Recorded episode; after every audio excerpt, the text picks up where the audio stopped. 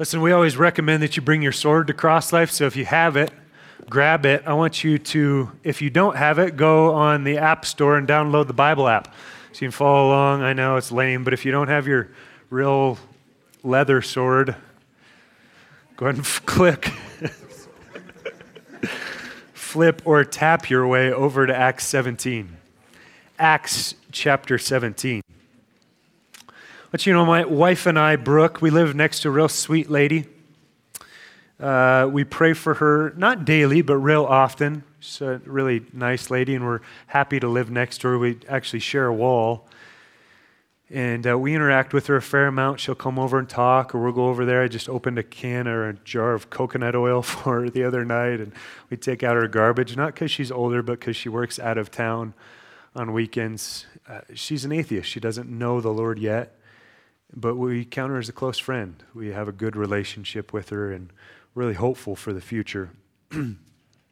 her occupation, however, is a dirty word. It's a five letter word judge.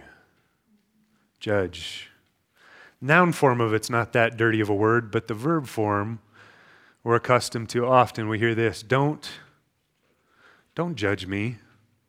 Don't judge me. Those are the words, those are the lyrics or the title for a song by Chris Brown, a song that's been uh, played over 108 million times on YouTube. I don't know if you've heard of it or seen it. Here's the lyrics Please don't judge me, and I won't judge you, because it could get ugly before it gets beautiful. Please don't judge me, and I won't judge you. And if you love me, then let it be beautiful. I don't know what that means, but he's, uh, he's made a lot of money off of it. I don't look as cool or sound as cool as him when I say it.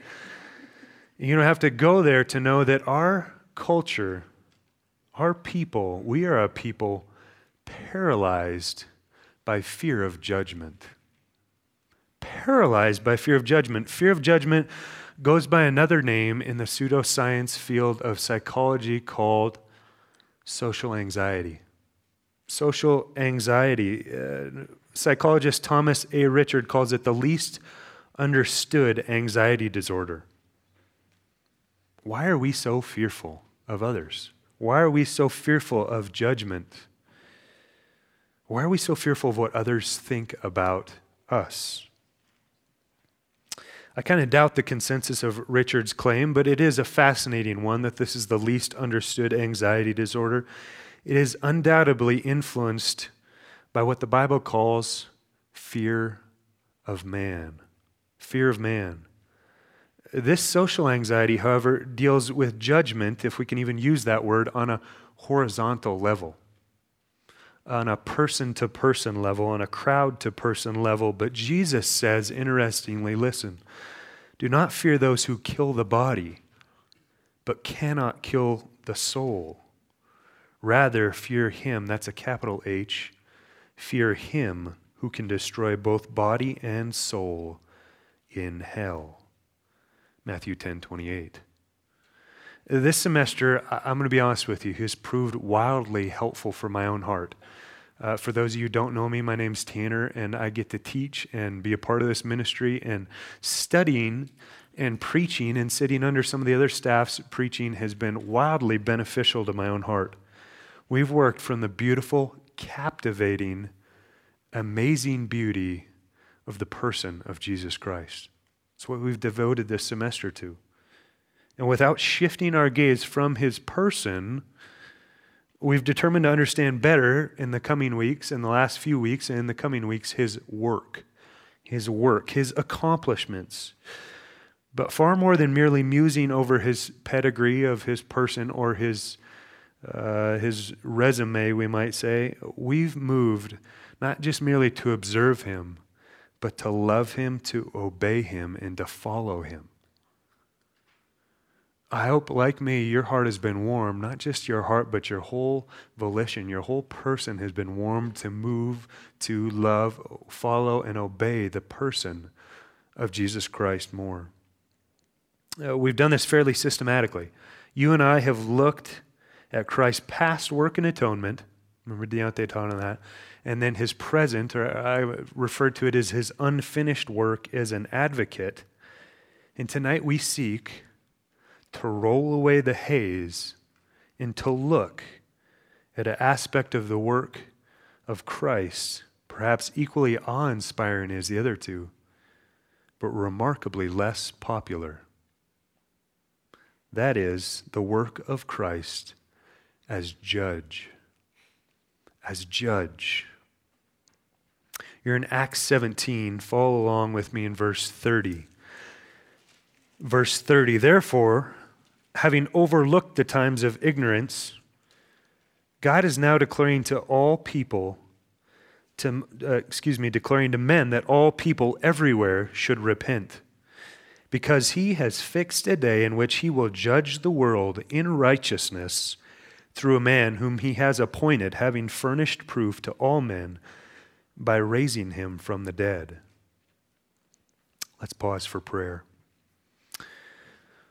Lord, we want to ask humbly that you would grip us with these sober realities tonight, that you would help us to take your word in with humility and readiness, that you would help me, insufficient in and of myself, to proclaim your word and explain your word with clarity and accuracy.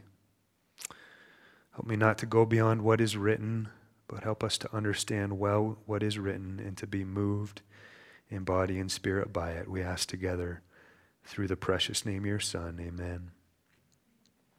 Let's get up to speed with Acts a little bit. We jumped in at Acts 17. You know that Acts is the birth of the beautiful bride of Christ, namely his church. In Acts 2, we have the holiday of Pentecost, and we have the church that is born. It is a new organism, and its growth is immediately fueled by zealous, spirit filled disciples who go about boldly proclaiming the gospel, first in Judea and in Samaria, right around where they are, but eventually they go to the ends of the earth. And we find Paul, by the time we get to Acts 17, on his second missionary journey. Yeah, they've been to a number of places, most recently Philippi, but they also went to Amphipolis, uh, uh, Apollonia, Thessalonica, and Berea. And from Berea, you remember Acts 17, the noble Bereans, from Berea, uh, Paul sails up to a place called Athens. Athens in Greece. And while he's waiting there, he does, as you might assume Paul would do, he starts to reason in the synagogues and he goes to the marketplaces. And again, as par for the course, when Paul does this, what happens? Causes quite a stir. Not his method of proclamation, but his message. He goes around proclaiming that Jesus rose from the dead. People pay attention. First century Athens is stirred up, and the people there take Paul to a place called Areopagus. It's a court on Mount Ares, which was the Greek god of war. He's not standing on trial there, but he's proclaiming, has a chance to proclaim publicly in a place where they do this kind of thing, a sermon, the message about Jesus Christ. And that's what he does in verse 22 all the way to verse 31.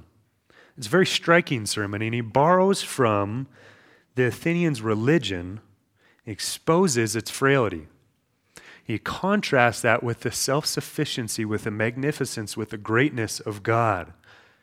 And then we get his punchline in verse 30. Therefore, having overlooked the times of ignorance, God is now declaring to all men that all people everywhere should repent. Paul says God did not show indifference, He did not remit previous sins, but He has, in His gracious forbearance, delayed swift and active punishment. But He's only done this for a season. Look at verse 31 because He has fixed a day in which He will judge the world in righteousness through a man, that's a capital M man, that's Jesus through a man whom he appointed, having furnished proof to all men by raising him from the dead. Now, I want to look at this verse specifically and judgment generally tonight from some different angles. I won't apologize for flipping around to a number of passages. I only want to do this tonight. It's a little bit unusual for us to flip around more, but to look at this from some different and striking angles that we might have a more robust doctrine of judgment. So if it's a cube and we've got it in our hands, we're going to turn it and look at it. It might help be helpful if you want to to use the outline. First, this phrase, we'll be using language from Acts 17 judgment has a fixed day. The natural question is what day? What is that fixed day? That's point number one. When does the judgment occur? It's an important thing to figure out. Hebrews 9:27, some of us might be familiar with this, says this. And just as it appointed unto man to die once, after that comes the judgment. Does the author of Hebrews mean immediately after you die comes the judgment? Many Christians, if we're honest here tonight with ourselves, are confused about what happens when we die. What happens when we die? Do we go immediately to be with God? If we're not a believer, do we go immediately to hell? When are we judged? What does that judgment look like? We readily realize, at least those who are Orthodox, realize that the moment your heart and brain waves stop and cease permanently, your eternity is sealed. Okay? But after that, are we immediately judged? The answer is no. Turn over to Revelation chapter 20. Over to the last book in your Bible to Revelation chapter 20. We're going to find in Revelation 20 this fixed day. I want you to understand this fixed day is at the end of time, it's at the end of the millennium.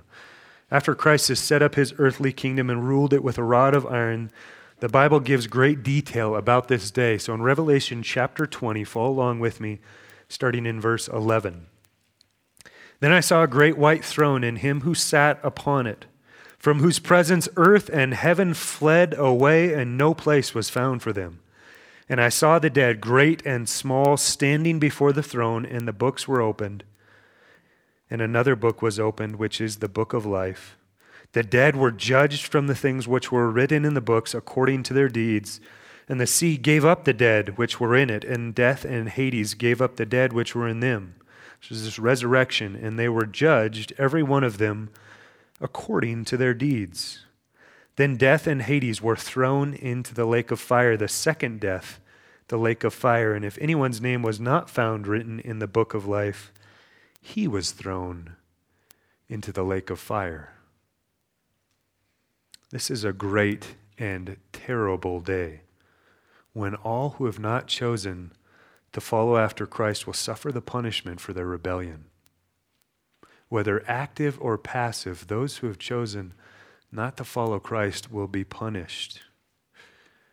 And rather than run to God, the text says that they will flee,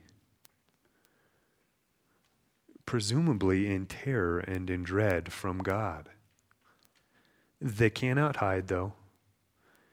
They face judgment, and they're judged, look at what the text says, according to their works or their deeds. Yet we know, if you've been here for any number of nights, that a person is not justified by the works of the law, Galatians 2:16, but through faith in Jesus.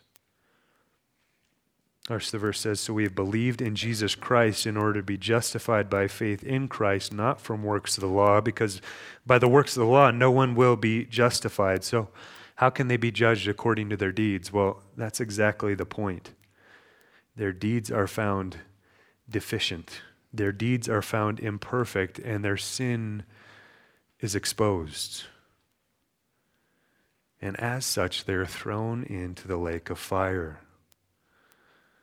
The works of a man or a woman confirm their true spiritual state and as found or as written in the book of life. So their deeds testify to their true nature. And this is a terrifying picture.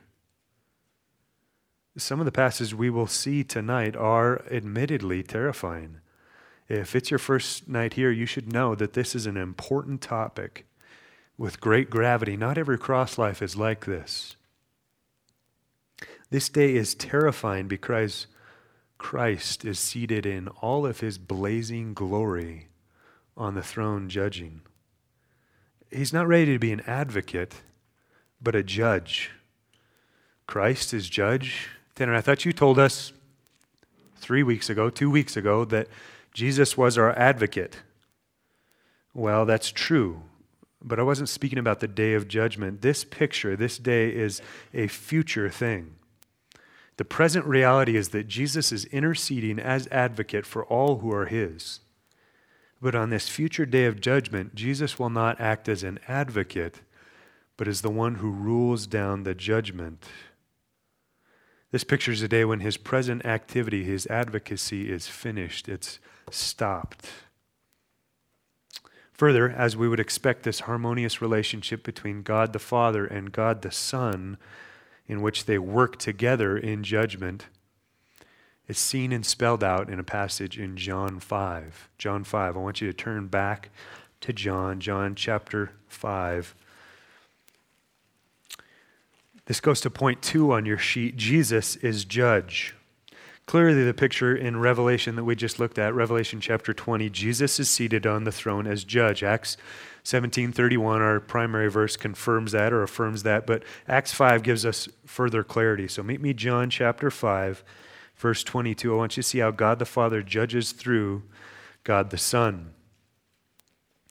The Father judges no one, verse 22, but has given all judgment to the Son that all may honor the Son just as they honor the Father. Whoever does not honor the Son does not honor the Father who sent him. Truly, truly, I say to you, whoever hears my word and believes him who sent me, that is, God the Father, has eternal life.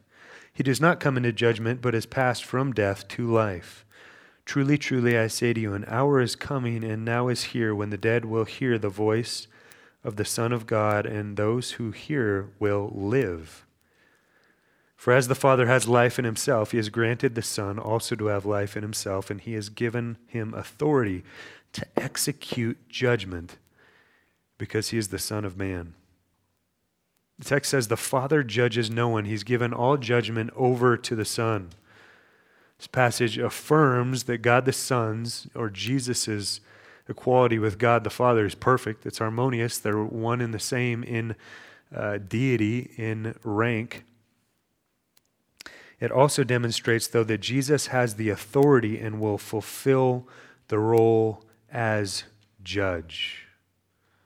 Even the Trinity, though acting in perfect harmony, has roles and ranks set up in it, and Jesus' role is the judge. Jesus is judge.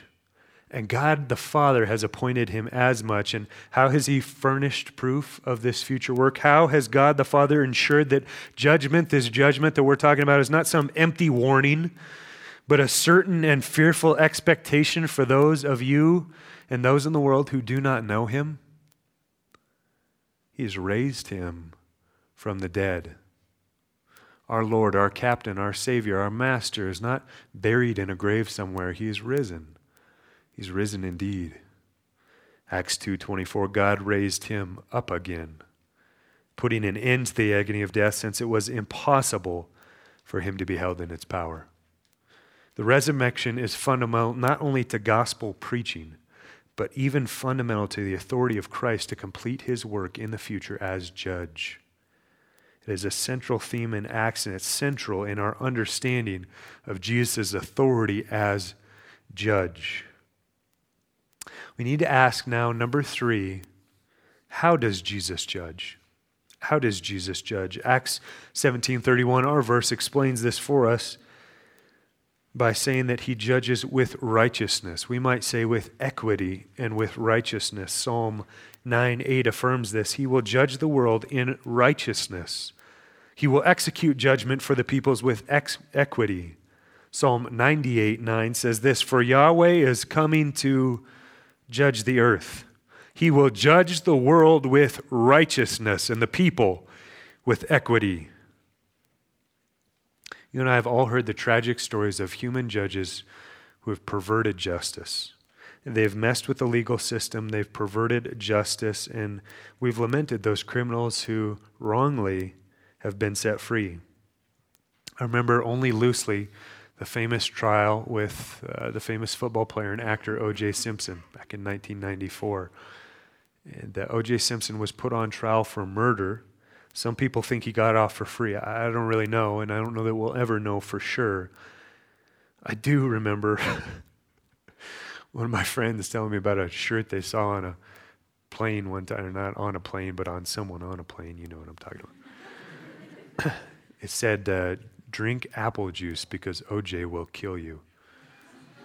So, the play on words is funny. The tragedy is too real and frequent. Criminals get off, sometimes because of human limitations, other times because of a perversion of justice. We've seen, though, especially since DNA testing, uh, those who have been exonerated, those who have been set free, who had been held in jail. We've heard of those who ought to be free, but instead stand condemned for a crime they didn't commit. God, listen to me, God takes issue with this in a colossal way. He who justifies the wicked, Proverbs 17:15, and he who condemns the righteous, both of them alike are an abomination to the Lord. God is flawless in his judgment. He is righteous. He doesn't smile at this. He doesn't wink at this. He doesn't bat an eye or overlook this. No, perverted judgment is no laughing matter because because it blurs the perfect and righteous and holy judgment of God. Proverbs 20 verse 10 unequal weights and unequal measures are both alike an abomination to the Lord. You ever wondered why verses like that exist in Proverbs? Reading through Proverbs lots of times, and unequal weights and unequal measures are both alike an abomination to the Lord. So there's a lot of things that are serious deals, but unequal weights and measured measures, an abomination, that's strong language. You and I need to see tonight it's proper language. So, as some businessmen in those days would rig the scales to make people pay for less than they were getting, or for more than they were getting, this alike, this perversion of the scales, is a perversion of justice. It's worthy of the qualifier that Solomon gives it an abomination. A false balance is an abomination to the Lord, Proverbs 11 1. But get this a just weight is his delight. God will have his justice. When God judges, it is with perfect justice, it is with perfect equity. Jesus will judge with perfect rectitude, with perfect righteousness, with perfect straightness, with impartiality, with no prejudice, with no arguing, with no appealing, with no lack of evidence. The gavel, friends, will fall and the judgment will be settled. When Jesus judges, he judges with perfection. And the gavel will fall with deafening silence. Takes us to point number four. What does he judge? What does he judge? Romans 2:16 helps us here. On the day when according to my gospel Paul says God will judge the secrets of men through Christ Jesus. Jesus judges the secret things. In fact, there are no secrets with God. The motives which lie behind our actions, you heard that right, the motives that lie behind our actions will be exposed. They will be made clear when someone stands before Christ on that fixed day, all will be laid bare. The Lord will come and will bring to light the things hidden in darkness and disclose the motives of men's hearts. 1 Corinthians 4, verse 5. There's no dark corner. There really is no hidden place. There's no hiding from the Lord. There's no place where one might escape from his all piercing, all understanding eyes. Takes us to point number five who? Who does he judge? Point number five who does he judge? This is an extremely important point due to large amount of misunderstanding. What happens with believers? What happens with unbelievers? Do we go to the same judgment? Believers, you need to understand this. There's a special judgment reserved for you called the Bema seat judgment. We read about it in 2 Corinthians chapter 5 verse 10. I'll read it to you. It says this, "For we must all appear before the judgment seat, that's the word Bema seat of Christ, so that each one may receive what is due for him from what he has done in the body, whether good or evil. The word here, the language, doesn't refer to moral good or moral evil.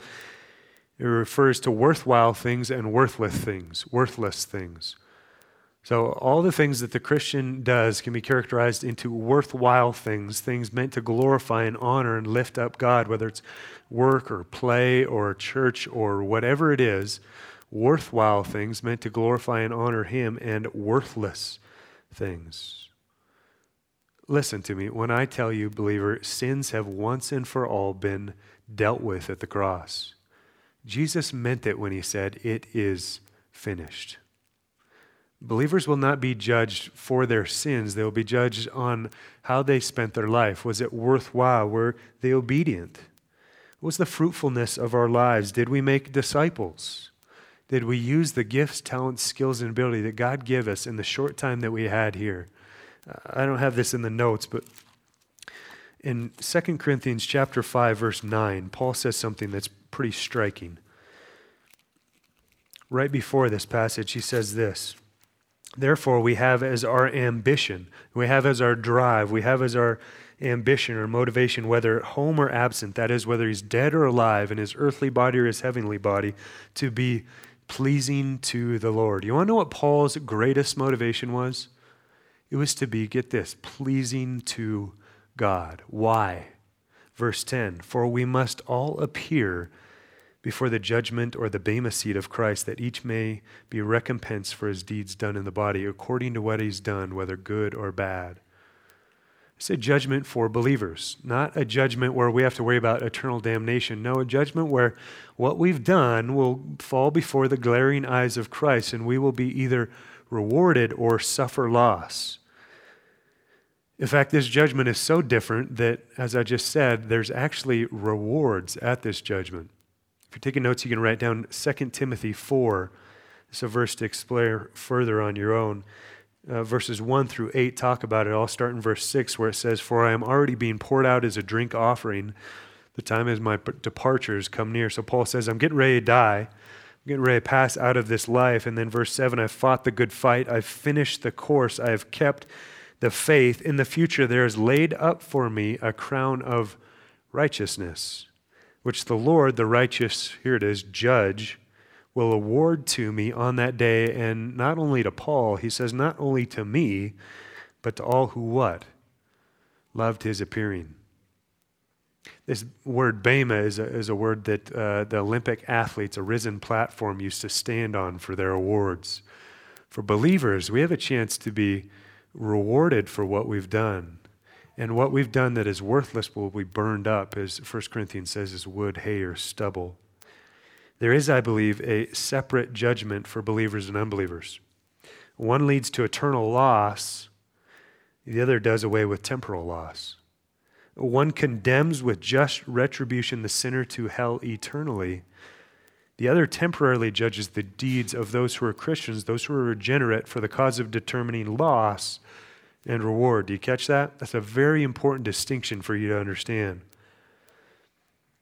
As we look to bring some conclusion, not just to our evening, but to our series in the coming weeks, believe it, we only have three more cross lives after tonight. As we look to bring some conclusion, I want to remind you of our title. It's this The Lion and the Lamb. The Lion and the Lamb. We tend to be, as a culture, quite comfortable with the picture of Christ as a lamb. And we ought to be.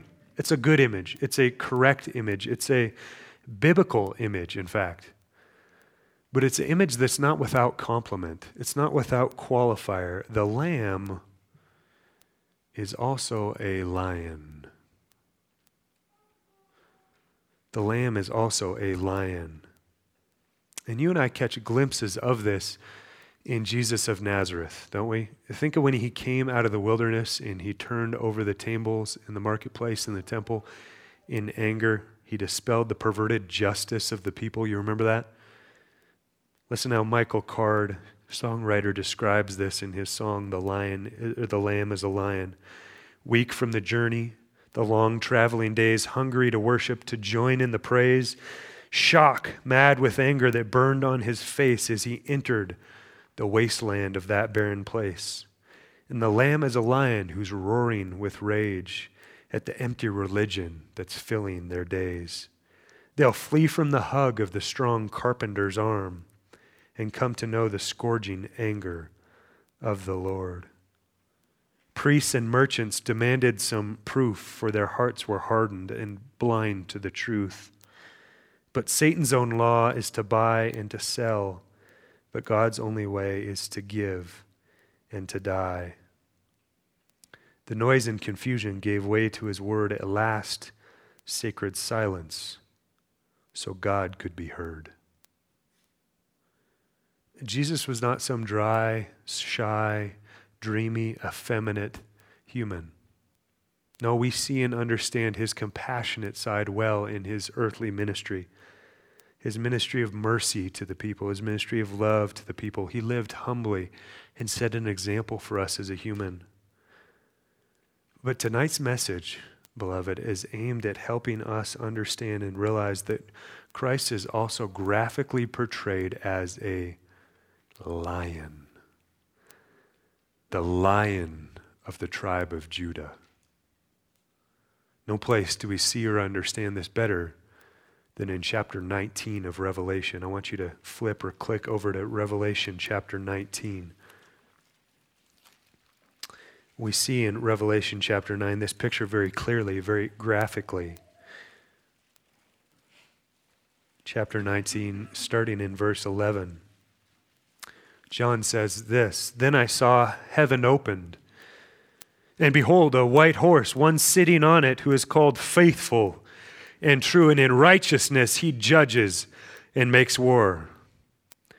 Jesus promised he'd come back. He is faithful and true to that promise, and he descends not this time on a humble donkey into Jerusalem. He descends on a victorious great white stallion in, in total righteousness. He not only judges, he makes war.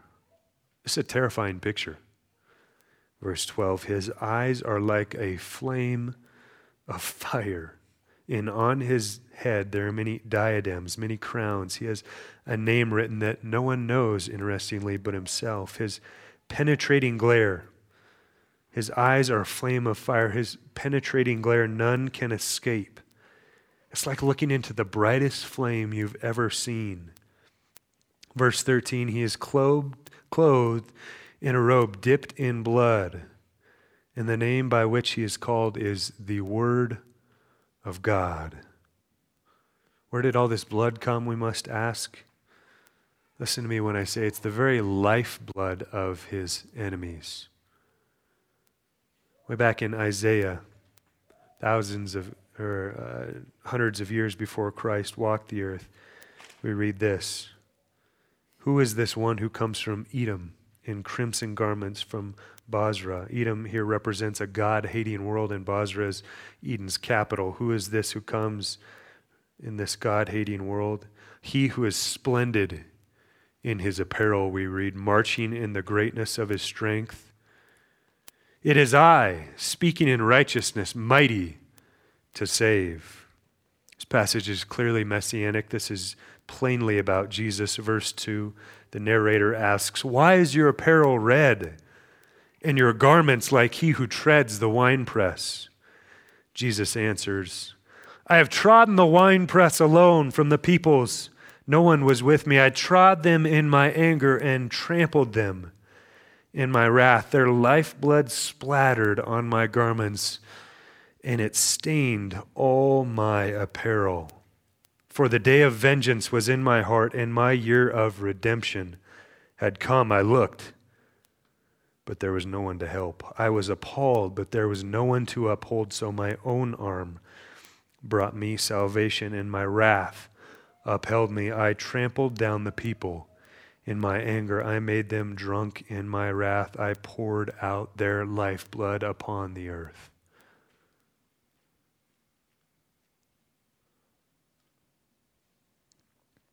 Jesus pours forth his unquenched and dreadful wrath on the nations here, just like he does in Revelation 19. Back to our text, verse 14.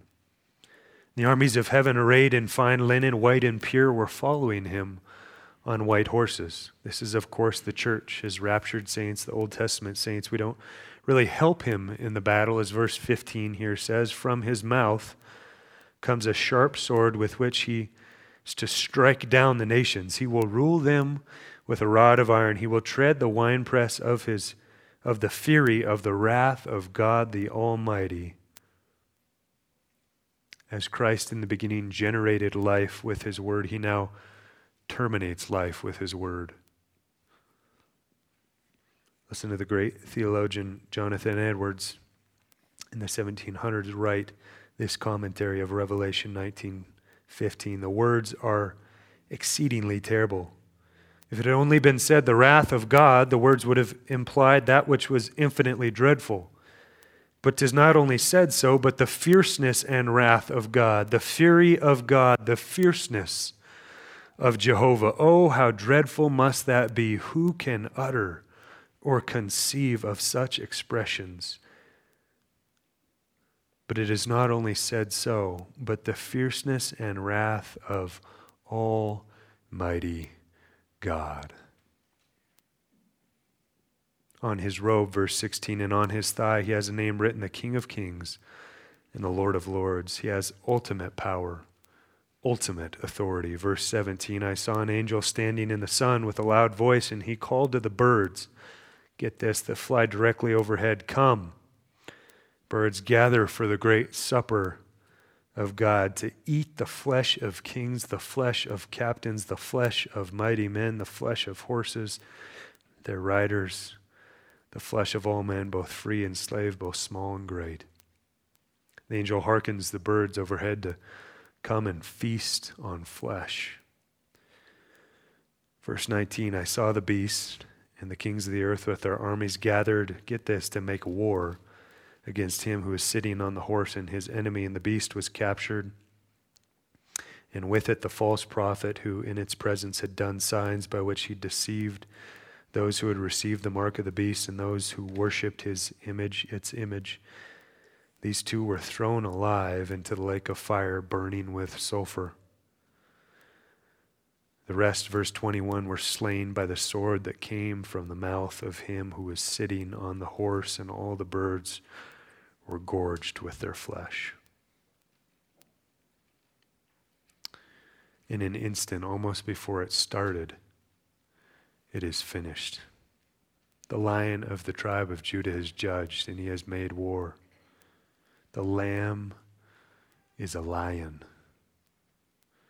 And friends, the expression of many of God's attributes have no end. Understand that his love will continue and abound forever it has existed before we even knew it. His holiness continues unscathed and unblemished, though men and women assault it. His omnipotence will not be stopped even by the very armies of God, Revelation, or the armies of the world, Revelation 19. But, listen to me, there will come an end to his patience. Generous as it is, kind as it is, his forbearance, tolerant as it is, it will run out. It will be extinguished. His long suffering, patient as it is now, will someday expire. And on that day there will be no pity. Though all who are overwhelmed by his wrath cry out, he will not hold back.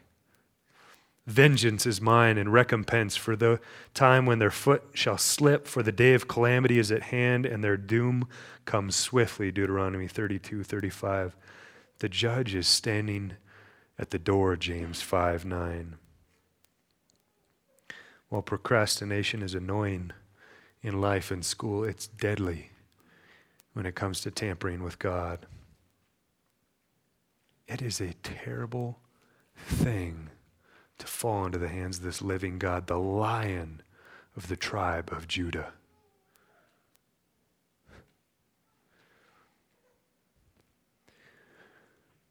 We must ask, what can you do to avoid this terrible judgment? What can you do to flee?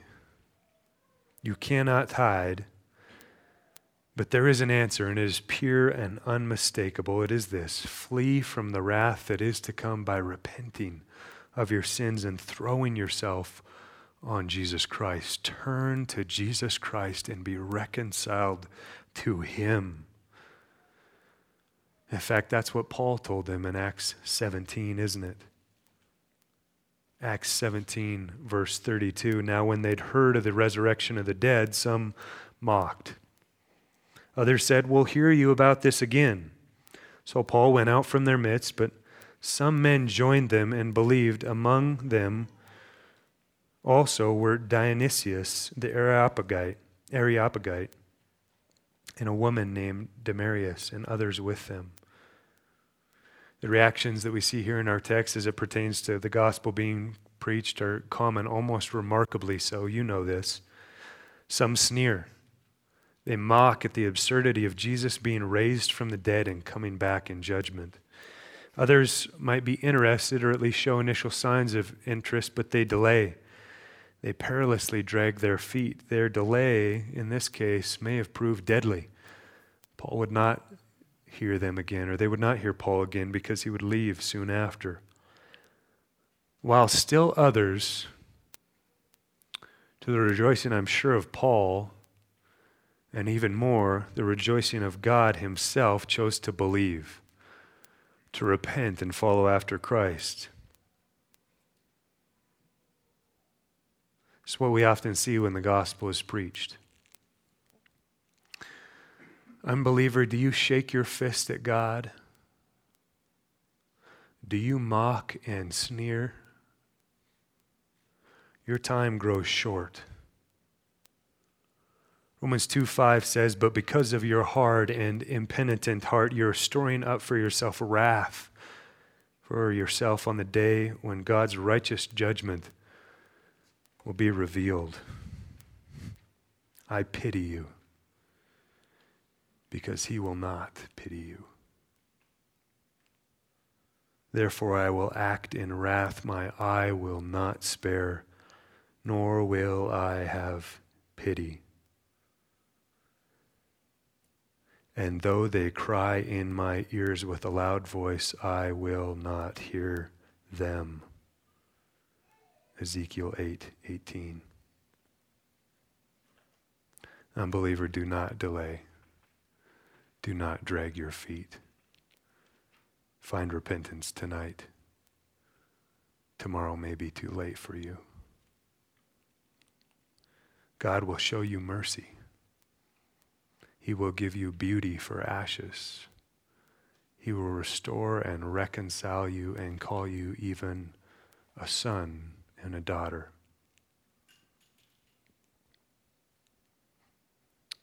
Believers, we have no cause for social anxiety. We have no cause to fear judgment from men. We have every right to fear God and to avoid fearing men. We saw in 2 Corinthians chapter 5 verse 9 and 10 that Paul's great motivation, his great drive was to be pleasing to God in light of not the fact that his sins were going to be accounted to him, but the fact that he was going to stand before Christ and Bema seat judgment. He wanted to live a life worthy of the gospel in all respects. And listen, for all of us tonight, all of us, myself included, God's word ought to send us rejoicing, believers. And it also ought to send us repenting. It is a joyful labor, isn't it, to engage in kingdom work in this valley. Even it's my prayer to the ends of the earth. For us, our sins have been dealt with. The price has been paid once and for all, and it's been done away with entirely, entirely at the cross. You have no fear. You should have no fear of the day of wrath, only motivation towards holy living towards fruitful service to Lord, that you may receive your crown and hear, Well done, good and faithful servant. Let us pray.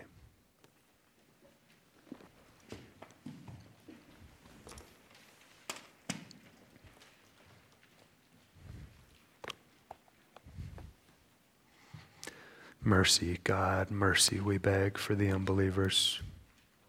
Ask that you'd break their stony hearts and that they'd turn to you. These are serious and somber words if we've ever read them, a serious and somber and sober message if I've ever preached one. But it's your word, and it's good.